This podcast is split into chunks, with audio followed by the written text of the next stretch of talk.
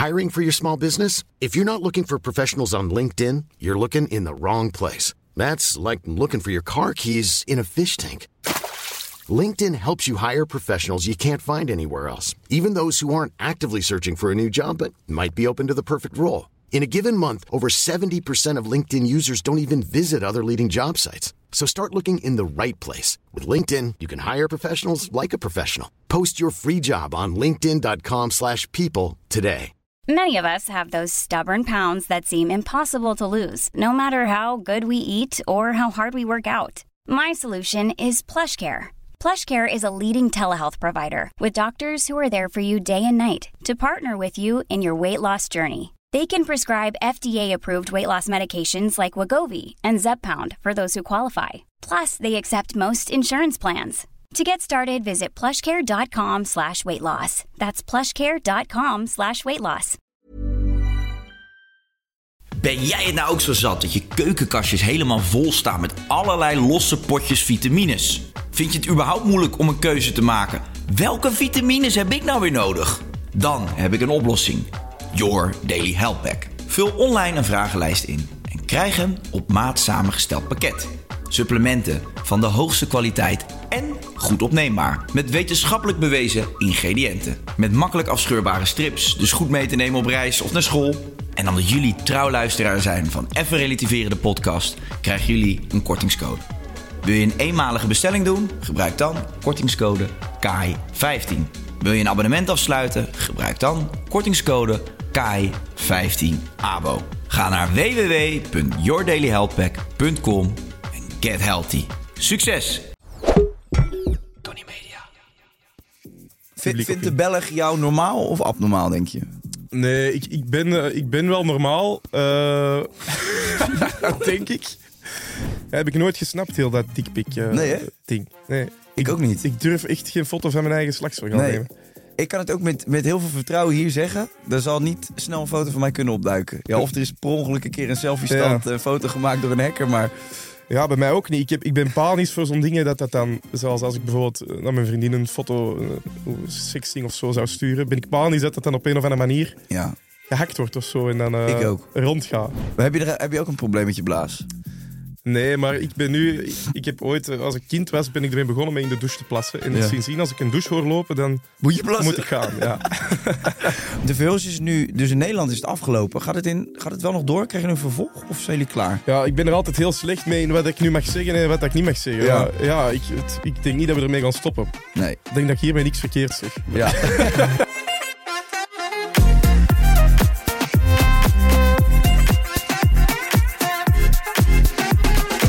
Dames en heren, welkom bij weer een nieuwe aflevering van Even Relativeren. En deze keer heb ik iemand die 2,5 uur in de auto heeft gezeten. Niemand minder dan Victor Vulst. Ja. Victor, welkom en dankjewel dat je de tijd en moed hebt genomen om hier naartoe te komen. Nee, met heel veel plezier. Ik hoop dat ik er geen spijt van krijg. Ik hoop het ook.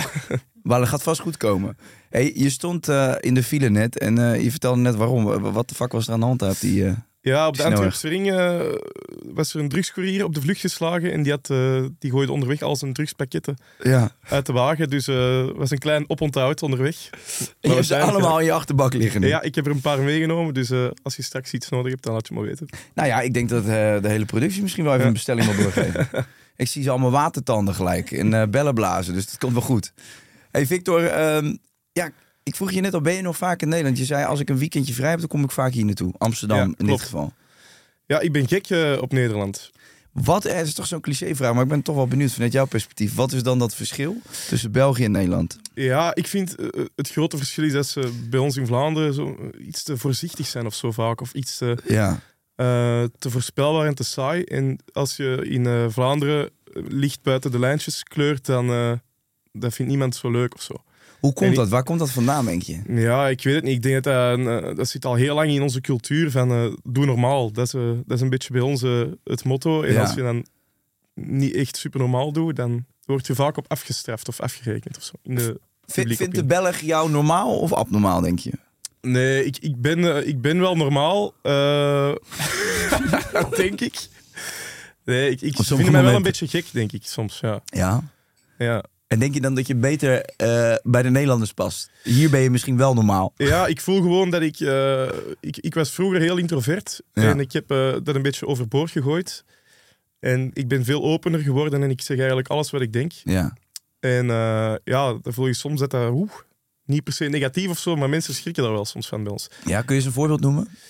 Ja, we hebben natuurlijk in...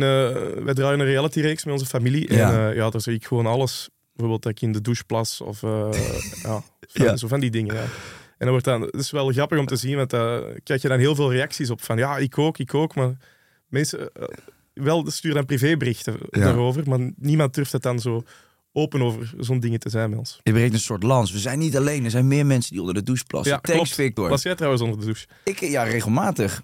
Is toch lekker?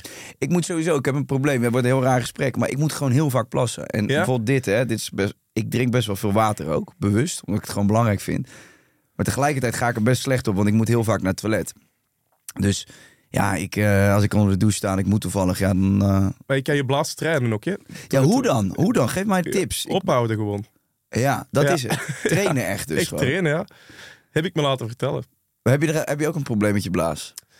Nee, maar ik ben nu... Ik, heb ooit, eh, als ik kind was, ben ik ermee begonnen met in de douche te plassen. En Ja. sindsdien, als ik een douche hoor lopen, dan Moet je plassen? moet ik gaan. Ja, Het wordt vervelend als je het ook hebt als je in bad ligt. ja dat klopt. Maar eh, dat, is, eh, dat is niet het geval. Ik haat in bad gaan trouwens. Ja? Ja, vreselijk.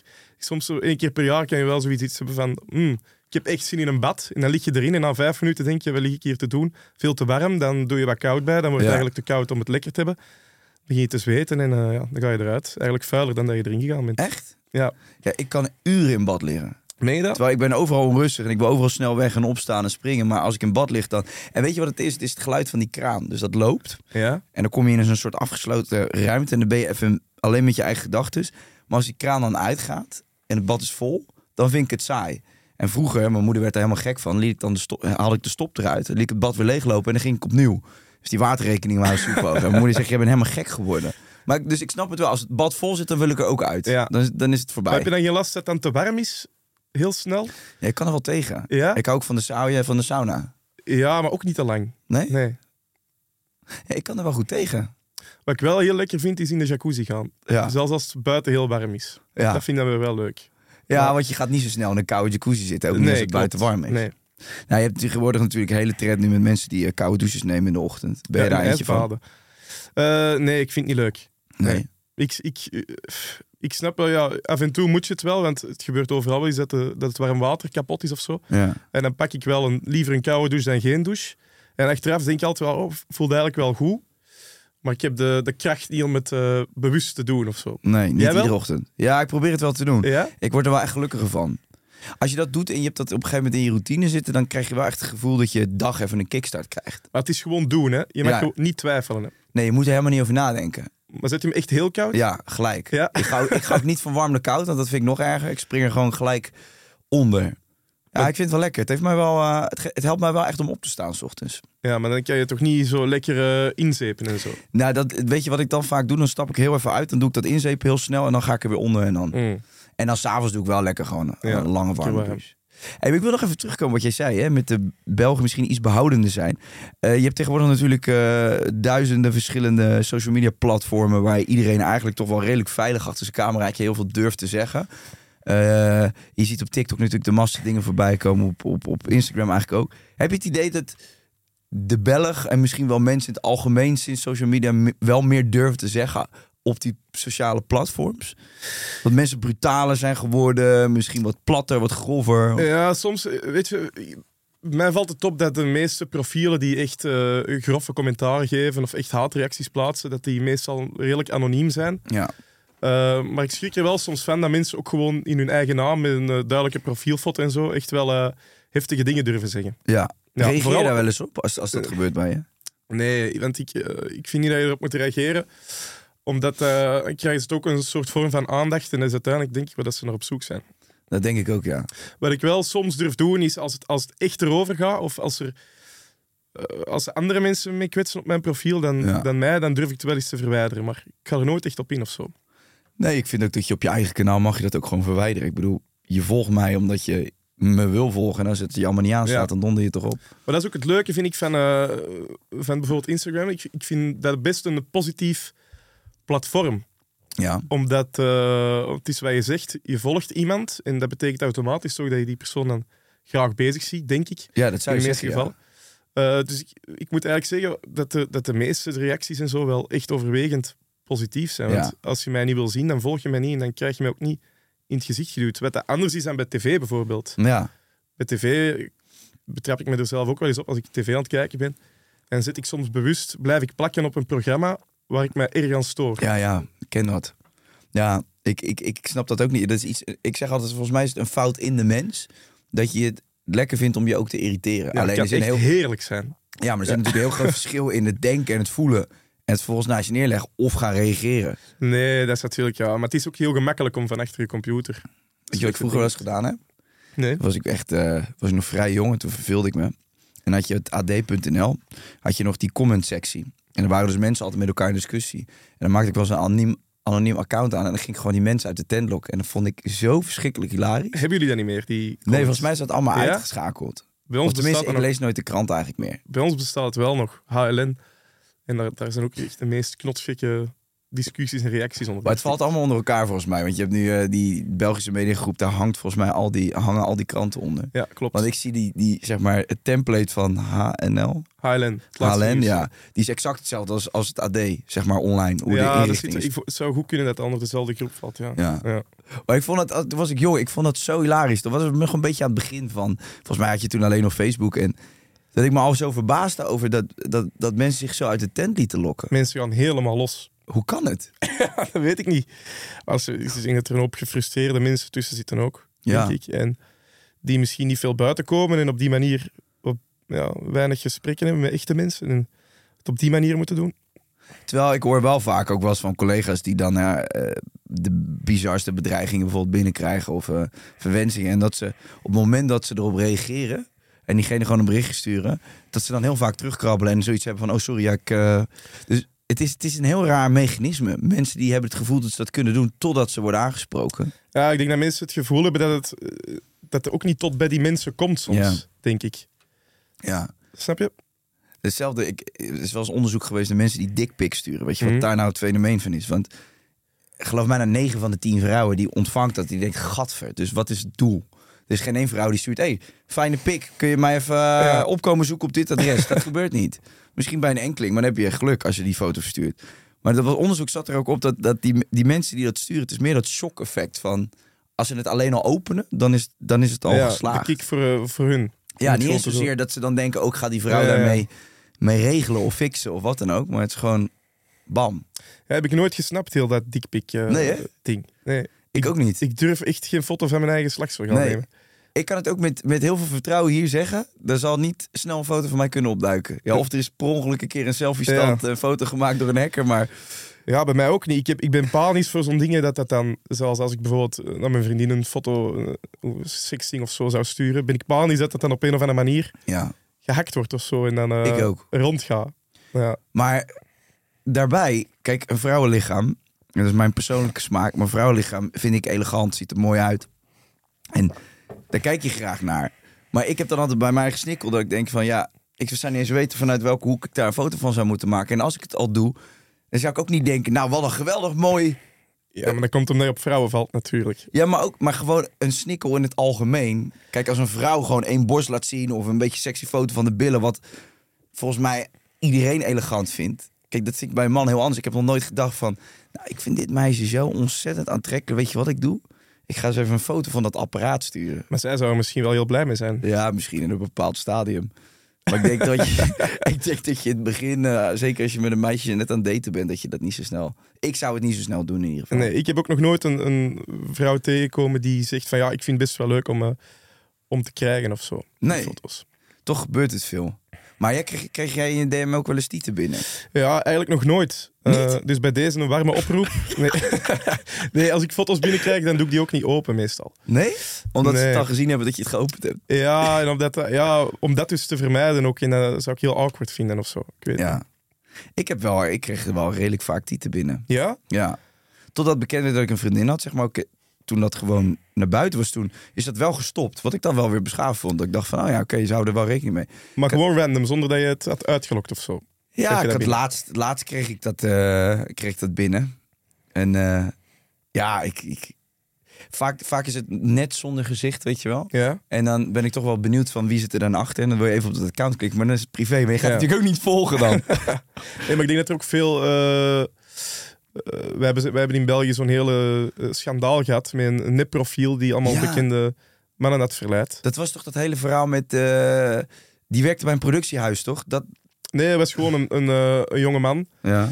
En die, had, die had allemaal foto's van een vrouw uit Australië bemachtigd of zo, gekocht op dark web. Oh, ja. Naaktfoto's. En die Ja. was gewoon beginnen flirten met, met allemaal bekende Ja. Belgen. En sommigen waren er helemaal mee op ingegaan. Dus ik ik ben ook niet van overtuigd dat al die borsten die hij krijgt, dat dat dan Nee, wel hè?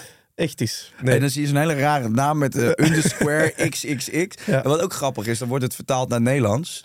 Die, die tekstjes. Maar Ja, dan maar- zie je al aan- dat het een, die zin op, eh, zinsopbouw niet klopt. En dan weet je al, die is door een translator heen gegaan. En dan toch zit, zijn er mensen die erin trappen. Ja, heel veel. Ongelooflijk. ken je Kees van de Spek? Ja, ik, eh, ik, ik zie op TikTok soms dingen voorbij komen dat die oplichters in het buitenland... ja.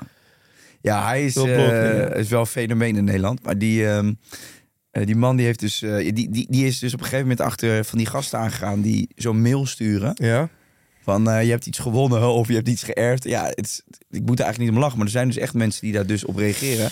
Rekeningnummers geven en vervolgens geld be- beginnen over te maken. En als je ziet hoe bizar dat in elkaar zat. was één vrouw, was dus andersom. Die, die had dacht een man online gevonden te hebben uit Amerika. Die eh, het goed voor elkaar had. Die had een mooi bedrijf en die verdiende genoeg geld. En die moest voor een zakenreis moest hij naar het buitenland, naar Afrika. En die eh, raakte daar in een soort ongeluk. En ze hebben haar dus ook gebeld. Mhm. Op het moment dat het dan zogenaamd zo zou zijn dat de dokter hem vond. En die belde haar van hij moet geopereerd worden. Zijn halve been ligt eraf. Je moet geld overmaken. Maar echt tot in de details uitgewerkt. Dus hij heeft duizenden euro's. gek hè? En toen heeft die Kees van Spek heeft helemaal opgezocht met een hacker en weet ik veel wat, waar dat dan vandaan kwam. En toen is hij er gewoon naartoe gegaan.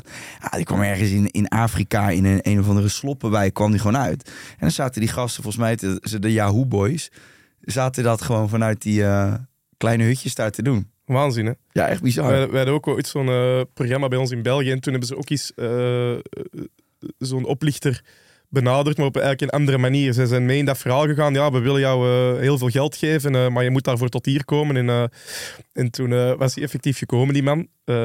Ja. Ook, die, die, moest dan, die werd dan uitgenodigd op een, op een fictief bedrijf. Ja.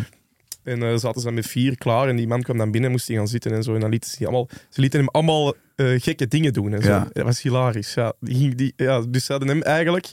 Dan kwamen ze met die koffer met geld binnen, maar die boog dan... Ze hadden daar iets ingestoken dat hij echt 50 kilo woog of zo. Ik kreeg die dan niet van de grond getild en zo. Dat was hilarisch, ja. Maar was het, dat was een televisieprogramma? Ja, neveneffect heette dat. Ja. Neveneffect. En dan, kwam, eh, dan zei ze, ja... ehm, onze vader, het hoofd van het bedrijf, heeft altijd een ritueel als hij zakenmannen uit het buitenland ontvangt. Ja. Eh, dus zet je maar neer. En dan eh, kwam die binnen op een pony gereden. En Oh, zo. echt? Ja, zo.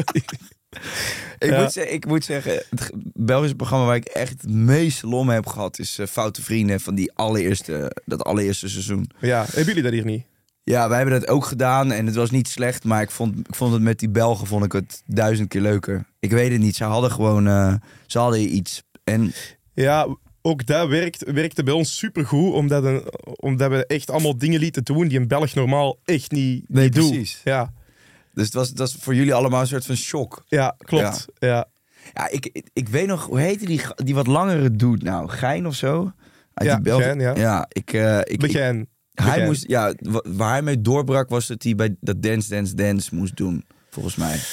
Ja, die eh deed een auditie mee? So You Think You Can Dance of zo. Of, eh, ja. En dat, je had dan hier eh, Dumpert, dat is die- zo'n website die al die kleine filmpjes afspeelde. En daar werd dat toen op geplaatst en dat ging toen helemaal door het dak. Toen hebben ze het ook naar Nederland gehaald. Maar ik vond het hier toch, zonder die jongens die dat deden, daarmee te beledigen. Want het was echt wel grappig. Maar die Belgen hadden gewoon van nature iets, iets zulligs nog of zo over zich heen. Ongemakkelijk. Ja. ja, echt schaam. This Mother's Day, celebrate the extraordinary women in your life with a heartfelt gift from Blue Nile. Whether it's for your mom, a mother figure, or yourself as a mom, find that perfect piece to express your love and appreciation. Explore Blue Nile's exquisite pearls and mesmerizing gemstones that she's sure to love. Enjoy fast shipping options like guaranteed free shipping and returns. Make this Mother's Day unforgettable with a piece from Blue Nile. Right now, get up to 50% off at BlueNile.com. That's BlueNile.com. Zou je ooit aan zo'n programma kunnen meedoen als ze je vragen als gast? Ja, ik, zou- ik- op het eerste zicht zeg ik nee, maar ik ben wel iemand, ik hou wel zo om eh, buiten mijn comfortzone te trainen of zo. Dus Ja.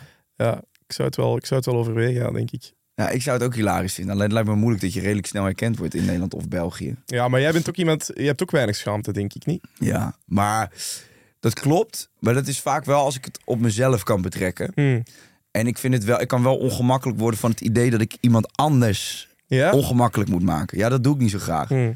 Eh, ja, dat is dat, dat zo in zo'n winkel ook gewoon. Er was één opdracht met in die Nederlandse dat. Die jongen die moest de hele tijd, als hij wat zei, moest hij de oorlel aanraken van die klant.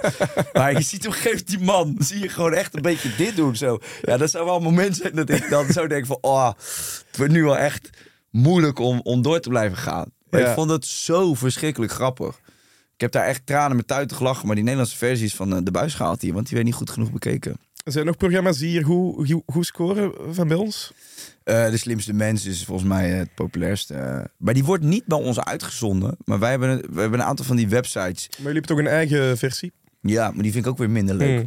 Slimste mens, ik heb eraan meegedaan. Ik lag er binnen twee eh, afleveringen uit. Eh, en het, wat is nou het programma waar, waar al die comedians zitten? Wat, eh, met Philip Gu- Gubel, Gu- hoe heet? Geubels. Geubels en die, die, die, die commentator die de hele tijd lacht. Dat pieplachje. Eh, Is dat de slimste mens of is dat die andere? Ja, dat is de slimste mens, ja. Je hebt die, je hebt die eh, presentator, Erik van Looy, heeft hier bij jullie ook meegedaan onlangs. Aan de Ja, klopt. En heb je bij ons twee juryleden, meestal comedians, die, eh, die altijd grapjes maken en zo tijdens Ja. de quiz. En dan gaat hij altijd helemaal stuk om. Ja, klopt. Ja, ja die, die, die stukjes die worden hier ook veel uitgezonden. Hmm. Maar volgens mij eh, hebben wij dat niet. wij zenden het niet uit. Hey, ik wilde je nog even sterkte wensen met jullie hond, Marcel. Ja, dank je. Ja, ja, Even geleden nu ondertussen al, maar ja gisteren, leuk natuurlijk. Eergisteren is die aflevering volgens mij in Nederland geweest. ja, klopt. En, eh, maar ik ben een enorme hondengek, dus ik weet eh, ja, ik, hoe ik, kut het kan eh, zijn. ik zeg het op je sociale media al. Je hebt net ook een nieuwe hond, toch? Ja, ik heb net een tweede geadopteerd. Ja. Maar ik, ik heb nu die van mij, Bowie, die, is, die gaat richting de twee. En ik heb nu al wel eens die gedachten van dat die er dan straks niet meer is. En dan word ik helemaal gek gewoon. Ja, je overleeft normaal je hond, hè? Ja, precies. Ja. Maar die Marcel, dat was, die zat gewoon al... Hoeveel, hoe oud is die geworden? Ja, niet zo oud hoor. Eh, Nee? Negen volgens mij. Negen of net geen tien. En eh, die was wel al twee jaar aan het sukkelen, dus we waren er wel op voorbereid. Hij moest ook met een luier lopen, begreep ik. Hij had eh, luiers, hij had een hernia, hij had van alles. Het was Ah, best ja. sneu om te zien. Ja. Ja. Ja. Wel grappig om, om dan te beseffen dat jullie, de, de kijkers van de Vulsjes... Hoe lang is het op televisie? Dit was het vierde seizoen en zes afleveringen in het laatste seizoen. Ja, Ja, die zijn allemaal gehecht ook wel graag aan die hond. ja dat is ongelooflijk. Wat bizar, hè? Ongelooflijk hoe hard dat mensen daarmee eh, meeleven. Hoeveel berichten we hebben gekregen en zelfs kaartjes thuis in de bus. En, eh, ja, Ja, en mensen die erover aanspreken op straat. eh, honden leven bij mensen. Hè? Dat is Ja. ongelooflijk. Ja. Ik vind ook wel, ik, ik moet, betrap me er zelf ook op als ik een film aan het kijken ben of zo. En er sterven, er sterven honderd mensen. Vind ik totaal niet erg. Maar als er dan een hond doodgaat, vind ik vreselijk. Exact. Ik heb hetzelfde. Ik zei vroeger altijd al tegen als dan werd ik zat een cowboyfilm te kijken en dan werd er een cowboy van zijn paard geschoten en dan viel dat paard neer en dan hoorde je helemaal dat gepiep van dat paard en dacht ik, ja die cowboy interesseert me geen Nee. reet, maar dat paard. Hoe zou dat komen eigenlijk? Ja, ik weet het niet. Ik, ik weet het vanuit mijn huis. Ik ben daar gewoon mee opgevoed. Mijn moeder was enorm dierengek. Mijn vader niet per se een gek, maar die was wel, die was er heel oké mee. En mijn tantes die wonen in Limburg, dus die hadden boerderij. Dus ik, ik ben opgegroeid eh, spelen met schapen, Ja. kippen optillen, eh, koeien. eh, hond, eigenlijk altijd honden gehad. En Maar jij laat je honden thuis ook echt heel vrij en zo. Hè? ja, ja. Ik woon helemaal in het weiland, Ja? in, op Ibiza in het noorden. Ik weet niet of je bekend bent op het eiland, maar Een klein beetje, maar niet, niet super hard. Maar ik ben er wel regelmatig geweest. Nou ja, als jij, ik denk als jij op vakantie gaat, dan zit je in, meestal in het zuiden. Want heb dan, ook wel een paar keer op Noorden gezeten, Ja? volgens mij. Ja, ik denk het wel. Oké. Nou ja, bij ons daarachter heb je een heel weiland. En eh, ik heb een pointer, dat is een jachthond. Ja. En die, ehm, die laat ik gewoon vrij lopen, want die moet, die moet ook heel veel bewegen. En ik kan gewoon bij ons het hek achter eh, open doen en dan gaat hij... eh, Loopt hij nooit weg als hij Nee, iets gevonden heeft van hij ze, ik heb hem wel laten castreren. Toen hij zijn ballen nog had, was het echt... Mm. toen zag je hem helemaal rondlopen. Jongen, wie ga ik pakken? Wie ga ik pakken? Ja, mijn, mijn moeder die kweekt uh, tikkeltjes. Ken je dat? Ja? Ja, dat zijn ook jachthonden, hè? Maar Ja, wij kunnen klopt. die niet los laten lopen, want die zijn gewoon weg en je ziet ze niet meer terug. Ja. Ja, het is heel gek. Veel mensen vragen dat aan mij. Ja, ik zie je hond altijd loslopen. Hoe kan dat?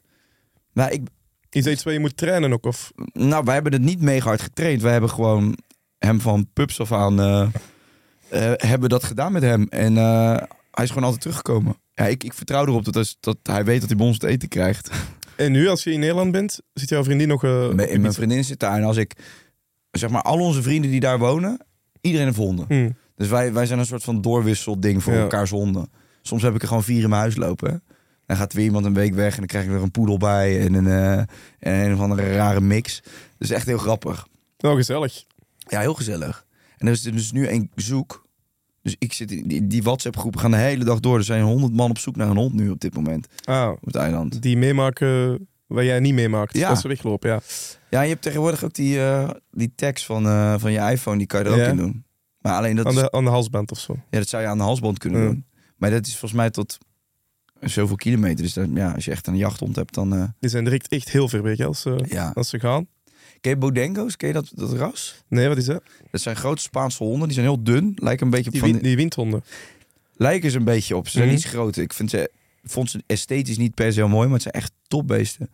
En eh, ik heb vrienden die die hebben en die laten s'avonds gaat de deur gewoon open, s'nachts.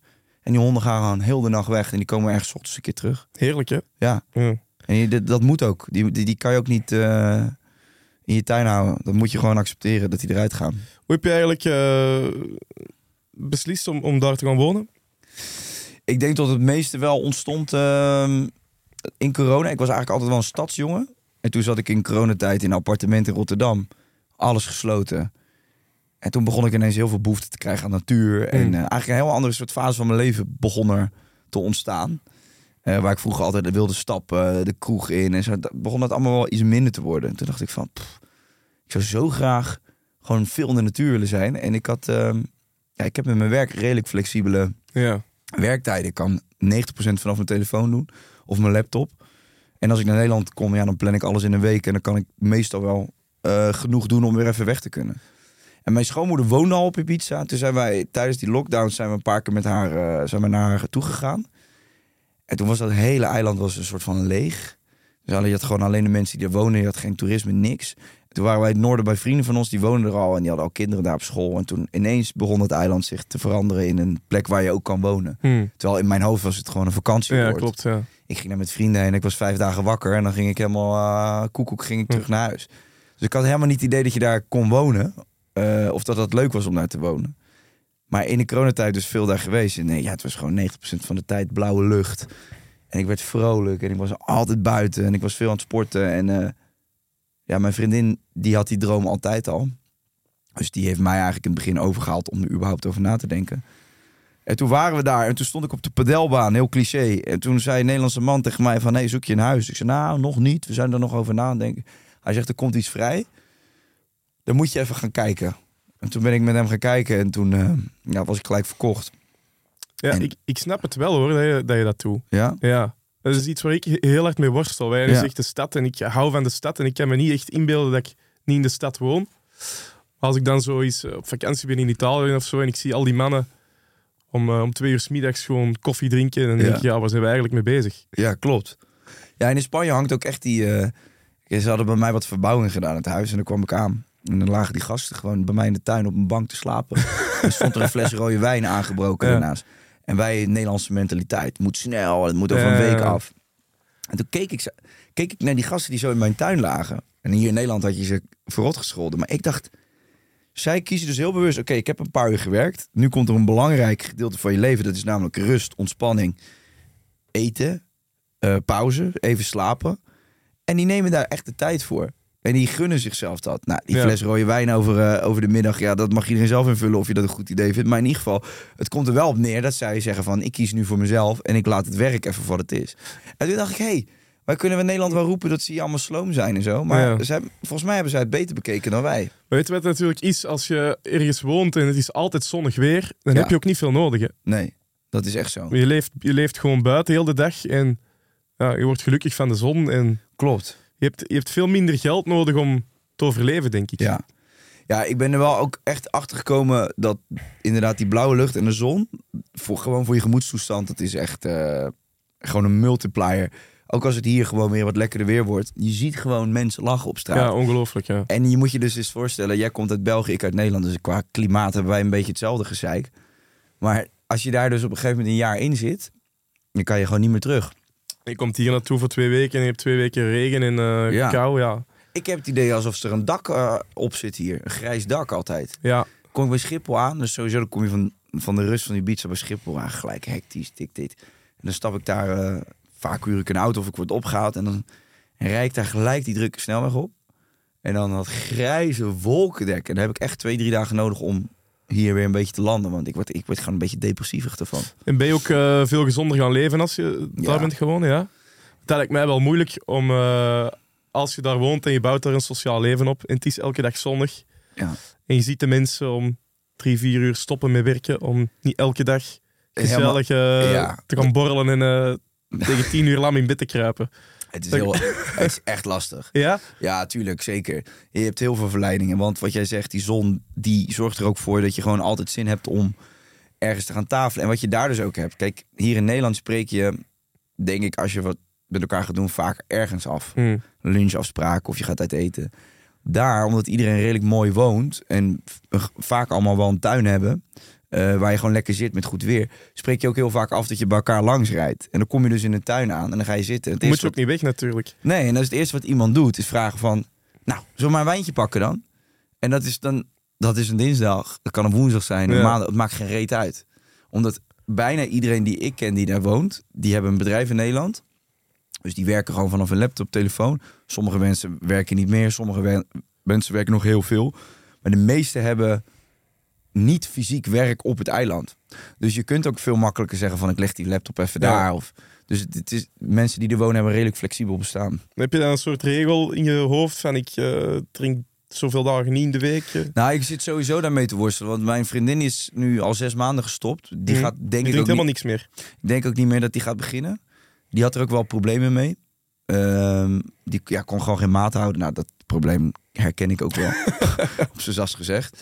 Eh, ik, ik ben ook van mening dat maat houden met alcohol... Ik, ik zie niet in waarom je dat zou doen. Omdat voor mij is het effect van je eh, dronken en jolig voelen... dat is waarom ik vaak drink. Moest, dat- moest dat niet ongezond zijn en zo schadelijk? Ik zou, ik zou denk ik heel mijn leven tipsy willen zijn. Ja. ja, maar dat is het probleem. Het is Ja. super lekker. Maar ik heb dus wel, ik had in eh, december had ik echt een maand. Ik was, eh, eerst was ik voor opnames nog in, eh, in, in Mexico.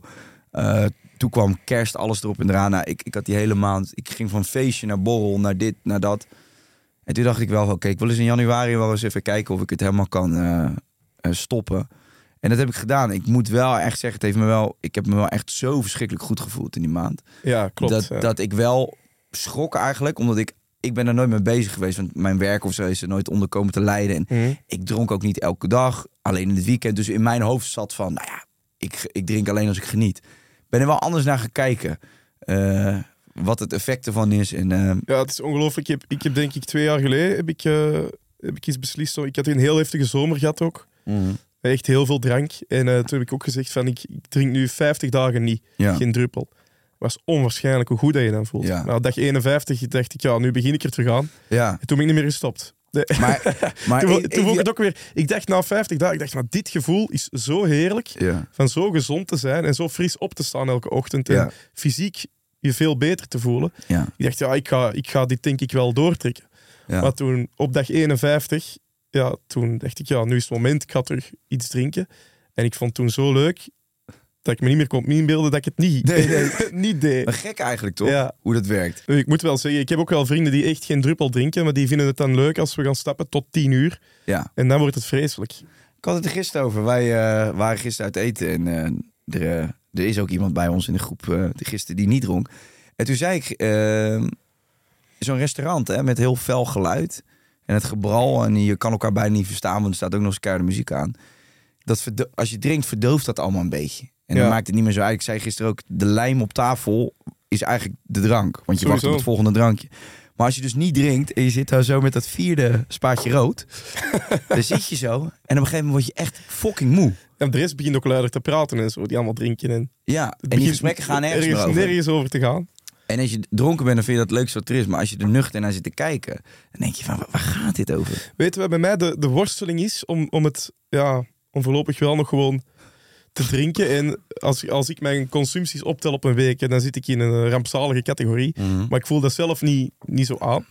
Maar ik hou heel erg van eh, herinneringen maken of zo. Ja, en momenten ja. creëren waar dat je aan terugdenkt en denkt van, "God, dat was echt een, een topavond Ja. met vrienden. En dan teruglachen of zo. Ik ben panisch dat ik in mijn graf kruip en te weinig van die momenten eh, heb meegemaakt in mijn leven. Ja. En, ja, nuchtere avonden, ik ga heel eerlijk zijn, van die 50 dagen dat ik toen niks gedronken had, daar weet ik heel weinig nog van. Ja. Daar hou je gewoon weinig herinneringen of zo aan over. ja, ik snap helemaal wat je bedoelt. En dat is echt wel iets wat ik, wat ik zwaar mee worstel soms. Ja, ja ik, ik, daar, ik heb daar ook nog geen antwoord op. Want mijn hele leven vanaf mijn vijftiende is ingericht op feestjes, Ja. stedentripjes met vrienden, vakanties met vrienden.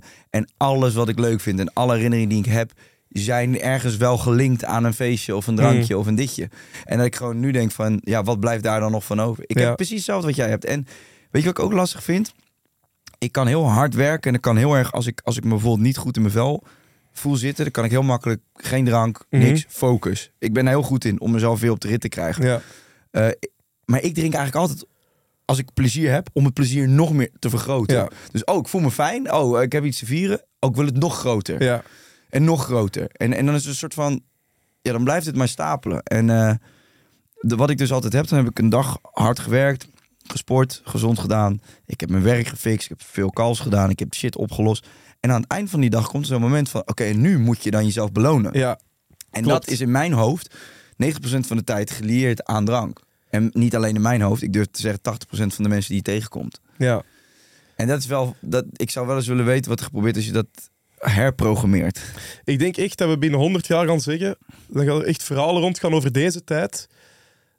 Hoe abnormaal, was, hoe abnormaal het was, hoeveel het er gedronken werd, Ja. denk ik. Dat denk ik ook. Het gaat, het, je voelt zo'n keerpunt of zo. Bij ons zijn nu ook, eh, ik weet niet hoe het bij jullie zit, maar in, het- in het Vlaams parlement kon je gewoon eh, die parlementaire medewerkers en, en parlementsleden, die, hadden, die konden dan per jaar voor, eh, ik geloof, rond de 150 euro een drankkaart kopen, een drankabonnement. En dan konden ze heel het jaar door gratis drinken in het parlement. En Oh er ja. zat ook gewoon wijn en bier bij, dat ze gewoon de hele dag konden, konden pakken. En dat is nu sinds, eh, sinds gisteren, volgens mij, of sinds eergisteren, eh, afgeschaft. Ja? Ja, geen alcohol meer in het parlement. Ik weet weet niet zo'n heel gekke beslissing, maar dat zijn van die dingen dat je denkt, ja, raar. Ja, en dat je dan in het, over tien jaar zegt van ja, logisch dat dat Tuurlijk, niet meer is. ja. ja. Ik vind wel in eh, Spanje, je kent vast wel het woordje canja, dat zijn die kleine, kleine biertjes. Mhm. En die oude mannetjes, of nou, ook gewoon bouwvakkers, je ziet alles. Die gaan dan eh, rond 11 uur even een bakje doen en er staat daar altijd een canja naast. Elf uur s morgens. 11 uur 's ochtends rijden door die stadjes. Santa Laria is een stadje bij mij in de buurt. En dan zitten ze om 11 uur 's ochtends aan die biertjes.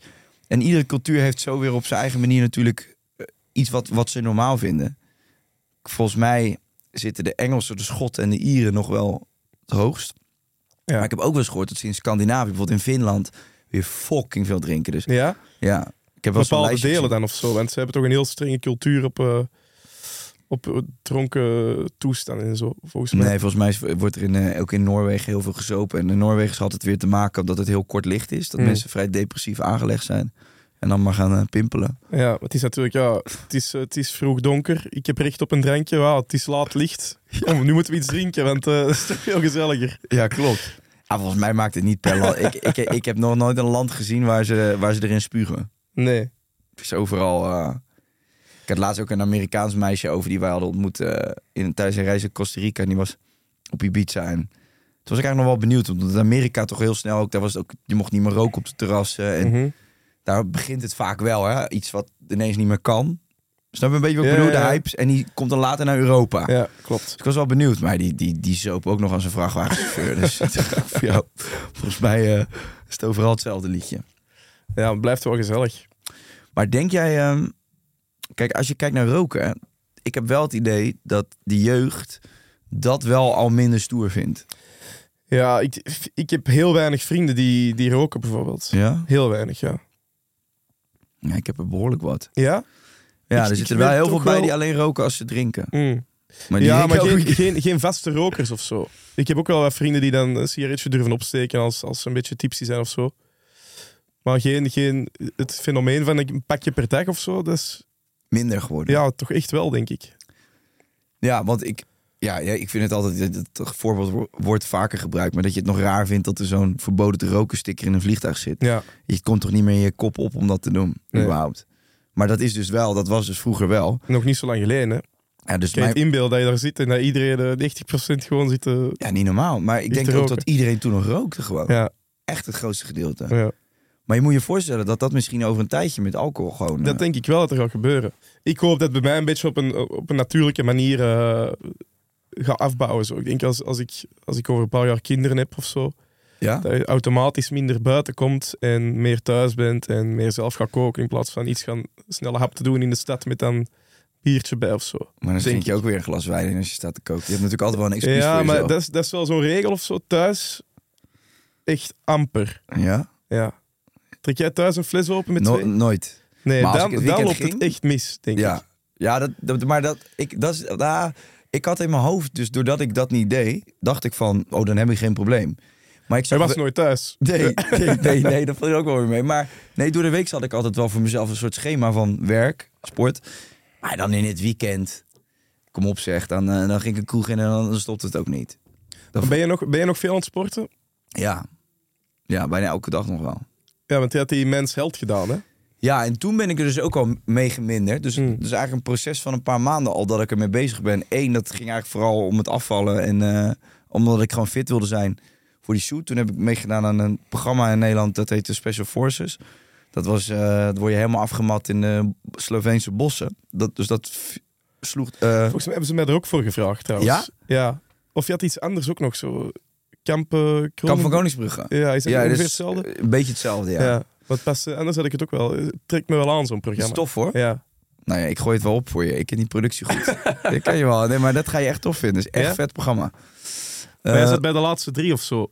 Ja, we hebben, we hebben het gehaald. Eh, Was, is dat een, is dat een eh, afvalrace? Of is het gewoon eh, met zoveel mogelijk de ja, halen? je, het is niet alsof je tegen elkaar Het is geen speelt. wedstrijd. Nee, dus je kan als je met elf begint, kan je het met alle elf halen. Ja, oké. Maar er er valt altijd wel iemand af. Ja. Het is gewoon heel heftig. Je slaapt niet en eh, fysiek word je gewoon helemaal afge, afgemat.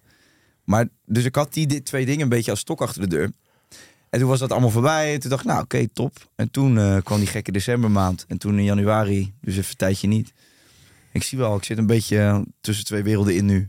Ik wil nog niet zeggen dat ik het nooit meer doe, maar ik wil ook wel, ik wil het ook niet meer zo doen zoals ik het voorheen deed. Een beetje balans in het leven, dat is belangrijk. hè? Ja, dat denk ik ook wel, ja. Nee, ik heb jou ooit horen zeggen, volgens mij, van ik wil gewoon, eh, ik wil niet meer terug naar hoe het vroeger was. Dat ik echt super ongezond was. Ja, Maar ik ga ook niet de heilige gezondheidsgoeroe uithangen of zo. Ik denk, en da- daar vind ik me wel ja. in. Nee, ook omdat het gewoon, ik, dat, dat gedeelte van het leven, dat Burgondische stukje, ik, ik word daar heel erg blij van. Ja, dus echt, ik kan je ook echt naar uitkijken. Zo. Ja. En ik, ik zal dan misschien dat. Ja, ik, ik weet, ik luister nu heel veel van die podcasts waar mensen dit ook zeggen. En dan zeggen die, die tegenhangers zeggen heel vaak van. Ja, maar zo ben je gewoon nog geprogrammeerd. En je, moet, Hmm. je, je moet andere dingen vinden. En, en als je er doorheen komt. eh Dave, kijk, weet je, je kent Dave Roelvink wel, toch? Ja. Dave Roelvink eh, nou, is net afgekikt. eh, heel erg verslaafd geweest aan voornamelijk cocaïne, maar ook aan, aan drank, alles. En als ik met hem praat, en dan, hij was ook in mijn podcast, voor hem, hij zegt, ik kan me gewoon niet meer voorstellen dat ik daar ooit naar terug zou gaan. Hmm. Eh, hij zegt, mijn hele, en oké, dan hebben we het over een extreem geval. Eh, echt een heftige verslaving, maar hij zei echt, gewoon alles in het leven is zoveel leuker als je niet onder invloed bent. ja. Alleen hij zegt, het kost een paar maanden om, om, de- om je dat te realiseren. Ik, doe ook, eh, ik doe ook heel veel DJ-sets met een vriend van mij, zo'n 100 per jaar. Ja? En eh, ik heb nog maar volgens mij één set gedaan dat ik echt niks op had. Ja? Ja, en dat was heel slecht. Ja. Ja, ik voelde het totaal niet. Nee, maar ik kan me dat ook wel voorstellen in die omgeving. Ja, maar eigenlijk als je erover nadenkt, slaat het helemaal nergens op. Het is gewoon mijn werk. Ja. En dan eh, loop je daar een beetje tipsy op je werk rond. Stel je voor, je werkt er eens op kantoor en je drinkt eh, voor je binnenkomt 's morgens. Giet je een, giet je een teug vodka naar binnen. Hey, hier ben ik. Ja, maar toch, was niet? het een paar jaar geleden nog niet eens zo gek. Want ik, ik had van de week een podcast. eh, dat ging over ook mensen die waren gestopt met drinken. En dat was een, een journalist van de Nieuwe Revue, dat is zo'n magazine hier. En die vertelde in die podcast hoe normaal het was dat daar, zeg 10, 15 jaar, misschien 20 jaar geleden, gewoon koelkasten vol stonden. En dat de regel was, ja, laten we niet voor drie uur beginnen met drinken. Ja. Maar dat er gewoon op, de- in, op kantoor, terwijl ze een type waren, de ene naar de andere naar binnen ging.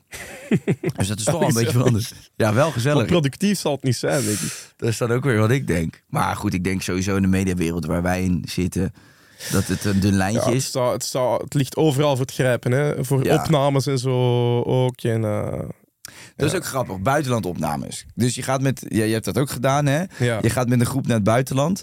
Je werkt allemaal super hard. Dus er zit aan, als je dan even een soort moment hebt om te ontspannen, zit er ook echt gelijk zo'n, ja, oké, ontspanning. Ja, daar ben je eigenlijk aan het werk, maar er wordt gewoon op die buitenlandproductie wordt behoorlijk getankt. Ja, en ook productie die, die tegen mij dan bijvoorbeeld zei. En ik, eh, ik heb met Monica Temptation Ja, gedaan, ja. zoals jij. En die zei gewoon tegen ons: ja, drink, je, drink maar lekker iets voor jullie eraan beginnen. Dan ben je wel iets meer relax.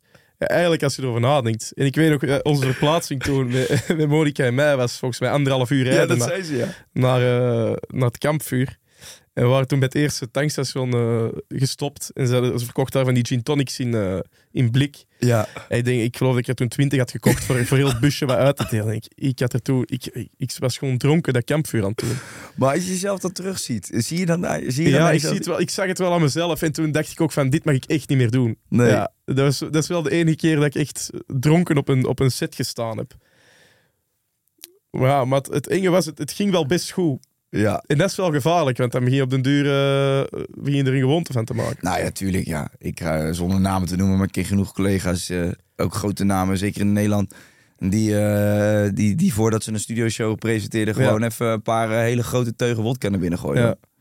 Ja. sommige mensen gaan er goed. Ja, ik moet zeggen dat ik dat, omdat ik dan, ik ben, bij mij slaat hij dan de andere kant op. Ik zou dan bang zijn dat ik door die alcohol bijvoorbeeld een beetje moe word. Of, ja. En dus dan zou bij mij die scherpte eraf gaan. En dan zou ik het juist niet doen. Ik heb ook een theatershow gedaan. Vond ik echt iedere keer weer, vond ik dat zo fucking eng. Ging ik in mijn eentje dat podium Dat op. is heel confronterend. Hè? Die Ja. mensen zitten allemaal naar jou te Ja. kijken. Ja. duizend man en dan reisde ik door heel Nederland. En op een gegeven moment ook gewoon alleen. En dan had ik dan wel een technicus, maar die, ging, die was daar dan altijd veel eerder. En dan kwam ik alleen in zo'n autootje aan bij zo'n zo'n troosteloos theater. En dan eh, kwam ik in zo'n kleedkamertje te zitten. En dan kreeg ik een appel en een, eh, en een Een stroopwafel. ja, chips. vreselijk. En een glaasje water. En dan, ja, dan moest ik dat podium op.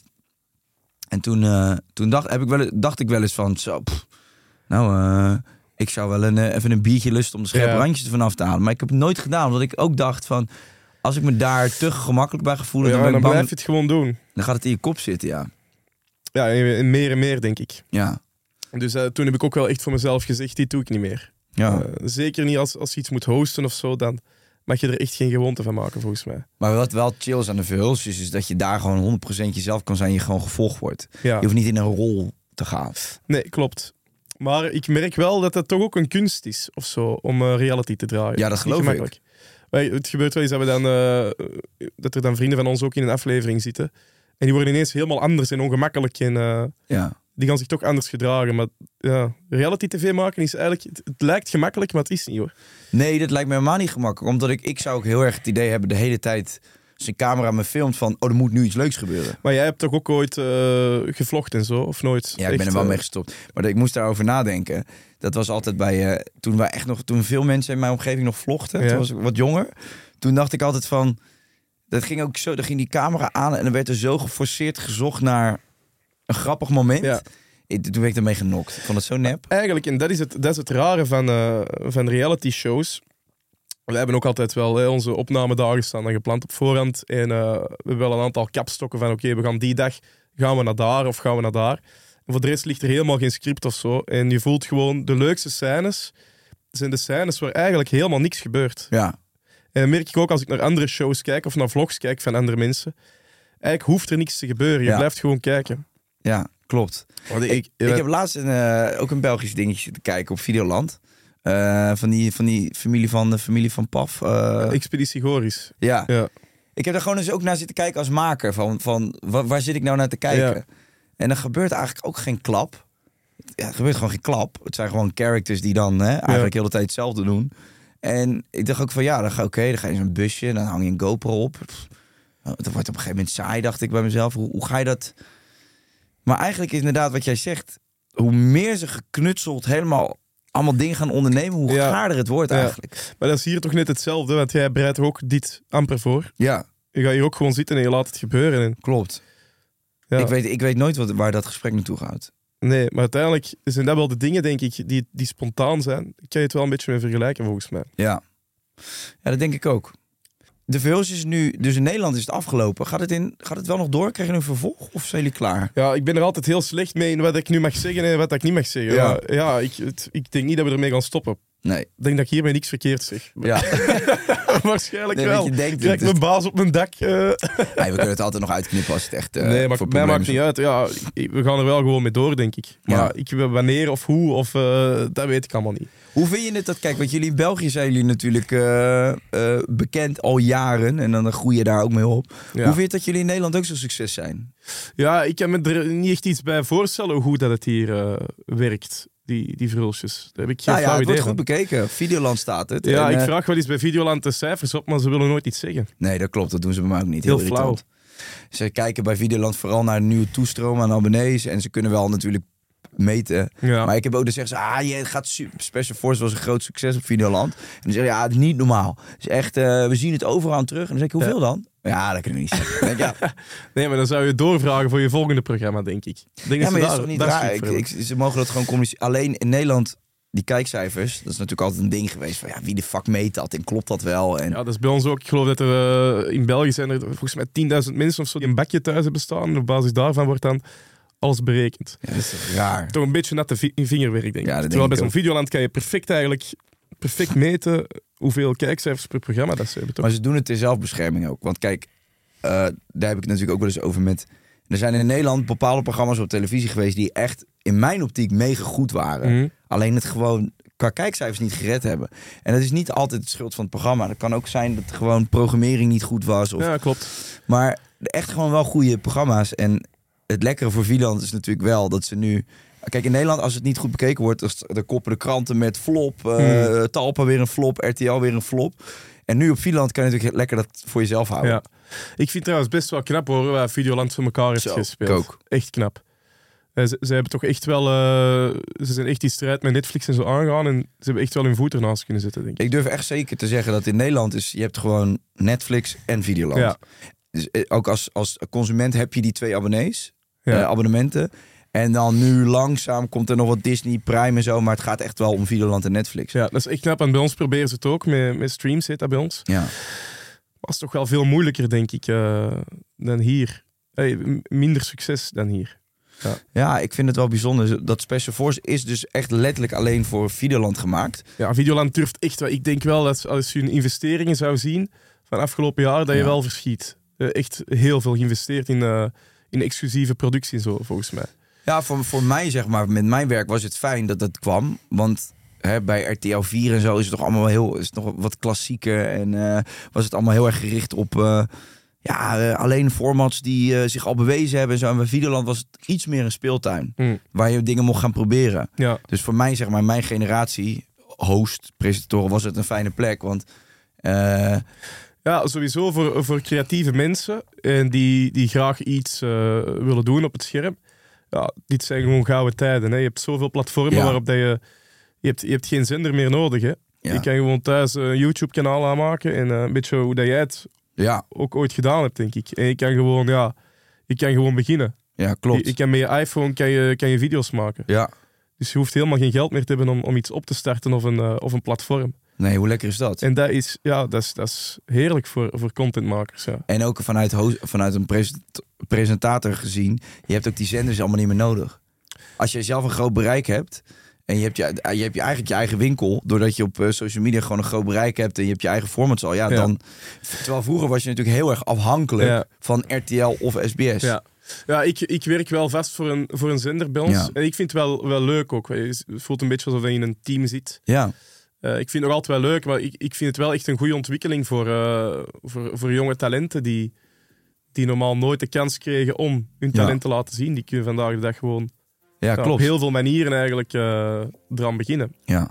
En ja, het wordt ook echt wel opgepikt als ze soms ook iets te snel, vind ik. Want je hebt op TikTok heel veel van, die, van die jonge mensen dan, die dan iets te snel als groot talent worden bestempeld, Ja, omdat ja. ze een paar video's hebben die het goed doen. Klopt. Eh, maar het wordt dus echt wel, echt wel vaak opgepikt. Ook, dus. Ja. hey, eh, Victor, mega bedankt, jongen. Ik vond het heel gezellig. Nee, de tijd is echt voorbij gevlogen. Echt, hè? Ehm, ik kom nog een keer terug. Dan lullen we nog een keertje verder als Heel je in de buurt gezellig, bent. ja. Eh, ik vond het heel leuk. En nogmaals bedankt dat je uit België naar Nederland bent gereden. Dat je die moeite hebt genomen. Nee, met heel veel plezier. Heel veel plezier. Top. Ehm, ja, dus Vulsjes. Misschien wel, misschien niet. We weten het niet of ze nog terugkomen. We gaan door. Ik mocht het waarschijnlijk nog niet zeggen. maar ik weet niet wanneer. We gaan door! hey, jullie bedankt voor het kijken. Vergeet niet te abonneren. like je. Je kent het allemaal wel. Hè? En als je het niet wil, dan is het ook goed. De tyfus. Doei doei!